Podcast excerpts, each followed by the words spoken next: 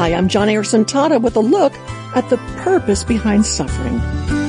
Because when you're a child of God, suffering doesn't come at you without purpose, without great cause. I love this quote by Alan Redpath. He said, There is no circumstance, no trouble, no testing that can ever touch me until first it has gone past God, gone past Christ, and then right through to me. And if it has come that far, it has come with a great purpose. Man, the lady in the wheelchair loves that quote by Redpath. I really believe it. I'm convinced great hardship has the potential for great purpose. So, just what is that purpose behind affliction and suffering? Well, if you look to the Bible for purposes, you can easily find them. Hebrews chapter 12 makes it plain that some suffering is given in order to, well, to discipline or chastise or correct a person for his wrongful ways. Jonah is a great example of that. He ran away from God, got into trouble on the stormy sea, was thrown overboard and swallowed by a great fish. Hebrews tells us to endure hardship for the sake of discipline. So right there is one purpose. And as I often say to friends, some of you might not like this, but I believe God disciplined me when he allowed my broken neck. I was, I was off on a really wrong path. I was heading for real moral trouble. God rescued me through this wheelchair.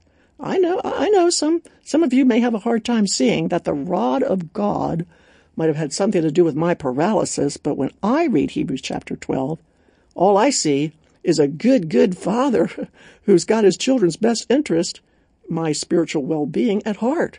So, okay, enough of that. That's at least one purpose, right? Discipline, correction, reproof. But some suffering is given not to correct past wrongs, but to prevent future ones like Joseph who was sold into slavery, also that he might rescue God's people from famine. Then there's Daniel in the lion's den and the fiery furnace.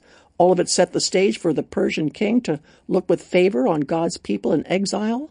But some suffering has no purpose. No purpose other than to lead a person to love God more ardently for the sake of Christ alone. And then so discover ultimate, perhaps even the highest peace and freedom. I've seen God work in my life that way. As I've grown older in Christ and lived longer in my wheelchair, I have been led to love Jesus for his own sake, to share in the fellowship of his sufferings, to enjoy his grace, and to lean hard on him each and every day. And I see this in the special needs families that we serve at our Joni and Friends family retreats, whether the hardship, disability in their lives has been a matter of discipline or something to prevent worse circumstances in the future, I, I can't say. But I can say that these kids and adults with disabilities and their families are drawn so much closer to Christ through their hardships. You gotta see it for yourself. On my radio page today at joniradio.org, take a look at a new video highlighting all that happens at a family retreat. And when you do, you just might decide you want to volunteer with us. We need more friends like you to chip in and help out, so visit joniradio.org. And finally, one more word on this topic of suffering and its purpose. Tim Keller once said, the best people often have terrible lives. Job is one example, and Jesus, the ultimate Job, is another example. Yep, people with hard lives really can and yes do discover the highest peace and freedom through their suffering. See it for yourself this summer at a Joni and Friends family retreat. And hey, if you need more inspiration, you just have to go to my blog today at joniandfriends.org